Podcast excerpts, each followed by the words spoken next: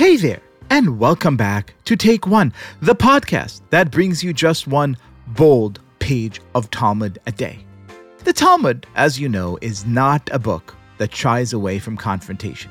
But today's pages, Nedarim 45 and 46, kick things off with an interesting bit of Mishnah that is all about confrontation. Have a listen. Partners who vowed not to derive benefit from one another are prohibited from entering into a courtyard that they jointly own, since each one has a portion in it and benefits from the share owned by the other, thereby leading to a violation of the vow. Rabbi Eliezer ben Yaakov says it is permitted for both to use the courtyard, as it could be said that since each has a portion in the courtyard, this one enters into his own portion, and that one enters into his own portion. Sure, it's a legal question, I guess, but as always with the Talmud, it's also a philosophical question. Because our world, if you think about it, is a lot like that shared courtyard. You don't have to go much past, say, first grade to learn that sharing is caring, that we listen to and respect everyone, that we're all alike and should therefore all get along. Which is great until we run into people who think very differently who seem to have a radically different idea of how to be in the world, who believe that they have the right, maybe even the obligation, to fight us and win, to make sure their opinions are heard louder than all others, to quash dissent and silence conversation. To take over, in other words, everyone's portion in the courtyard that we all share. You find these people everywhere, everywhere you look, in politics, in religion, in world affairs, in the culture. There are those who are trying to take over that figurative shared courtyard and kick out anyone and everyone who doesn't think like them. Is the solution then simply following the wisdom of the Mishnah and continuing to use our portion of the courtyard while making sure we don't enter anyone else's domain and don't infringe on anyone else's rights and claims? And how should we defend ourselves when our portion of the courtyard comes under attack? These are some of the questions our guest today has explored. He's Professor Richard Landes, and once upon a time, he was a medievalist. But then he started noticing that the same sort of millennial energy, namely the sort of apocalyptic, radical, violent movements you saw around the year 1000, are popping back up now, a thousand years later. He wrote a book about it, which was just published. It's called Can the Whole World Be Wrong?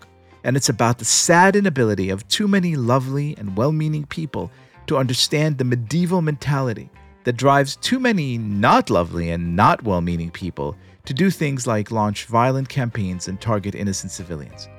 Here's a snippet from our conversation.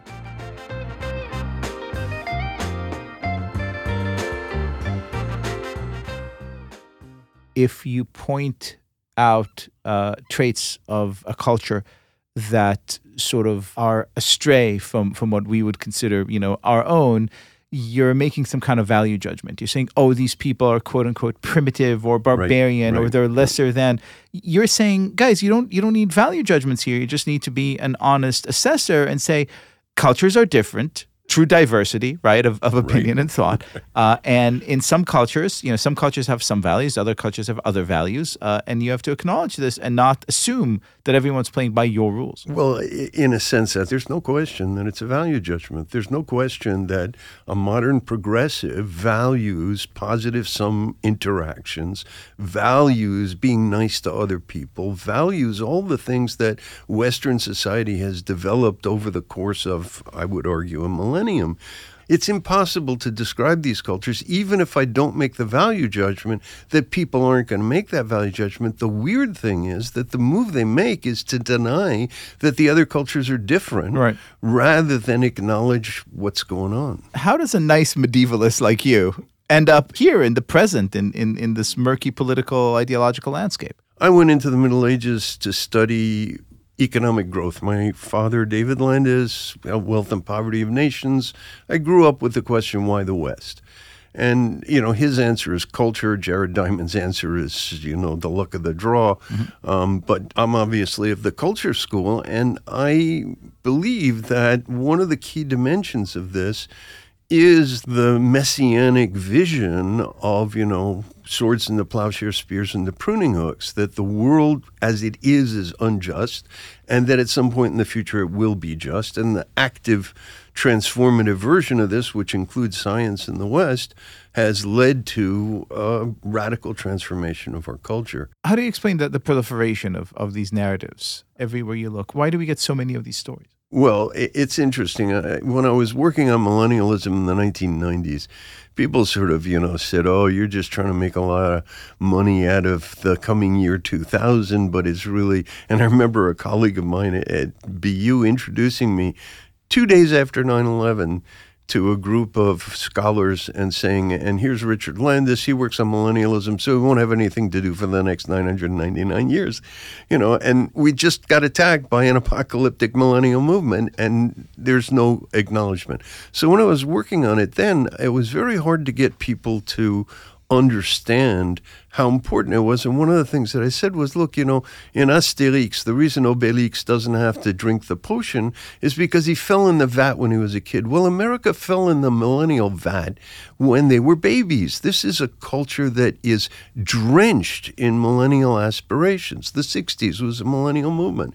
A millennial movement is a movement that believes in a future period in which the evil in this world will be purged and we will live in a messianic era. So it's a thousand year messianic era.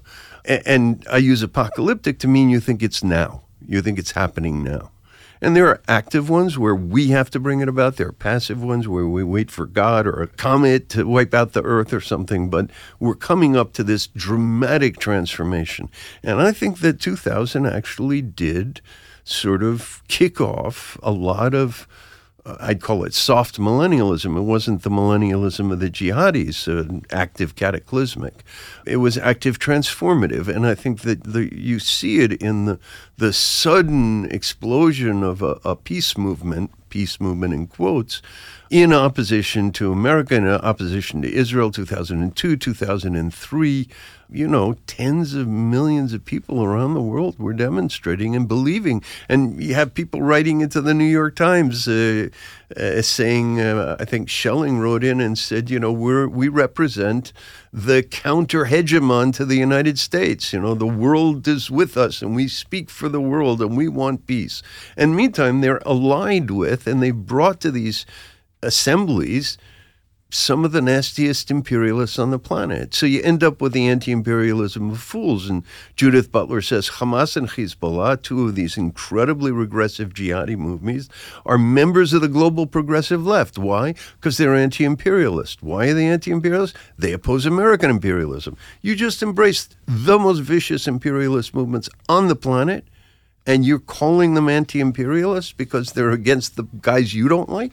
you mentioned Judith, yourself. You mentioned the, the, the philosopher Judith Butler. It, it seems to me that uh, a lot of the people uh, in, in, this movement who who think this way, right, just so happen to to be Jewish. To be uh, Jewish. How how do you explain that? Well, look, I mean.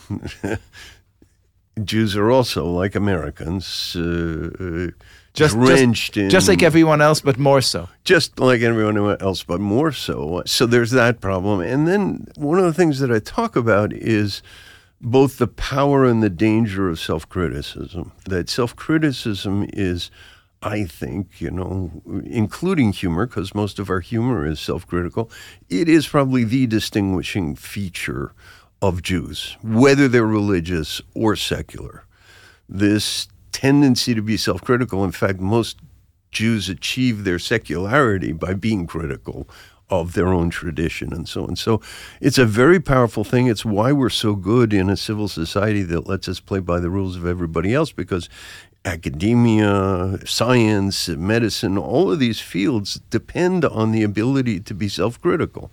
The problem is when you get to what I call masochistic omnipotence syndrome and that is the belief that it's all our fault, and if only we could be better, we could change the world. That you're willing to take responsibility even for stuff you're not responsible for. Professor Richard Landes, thank you so much for being our guest. Thank you.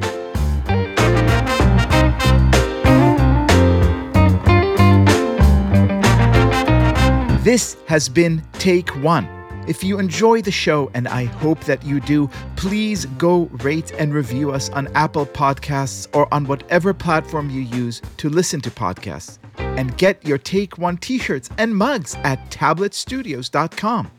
Each week, we will be releasing new episodes Monday through Friday, covering the entire weekly portion of Daf Yomi. Take One is a Tablet Studios production. The show is hosted by me, Liel Leibovitz, and is produced and edited by Daron Ruskay, Quinn Waller, and Ellie Blyer.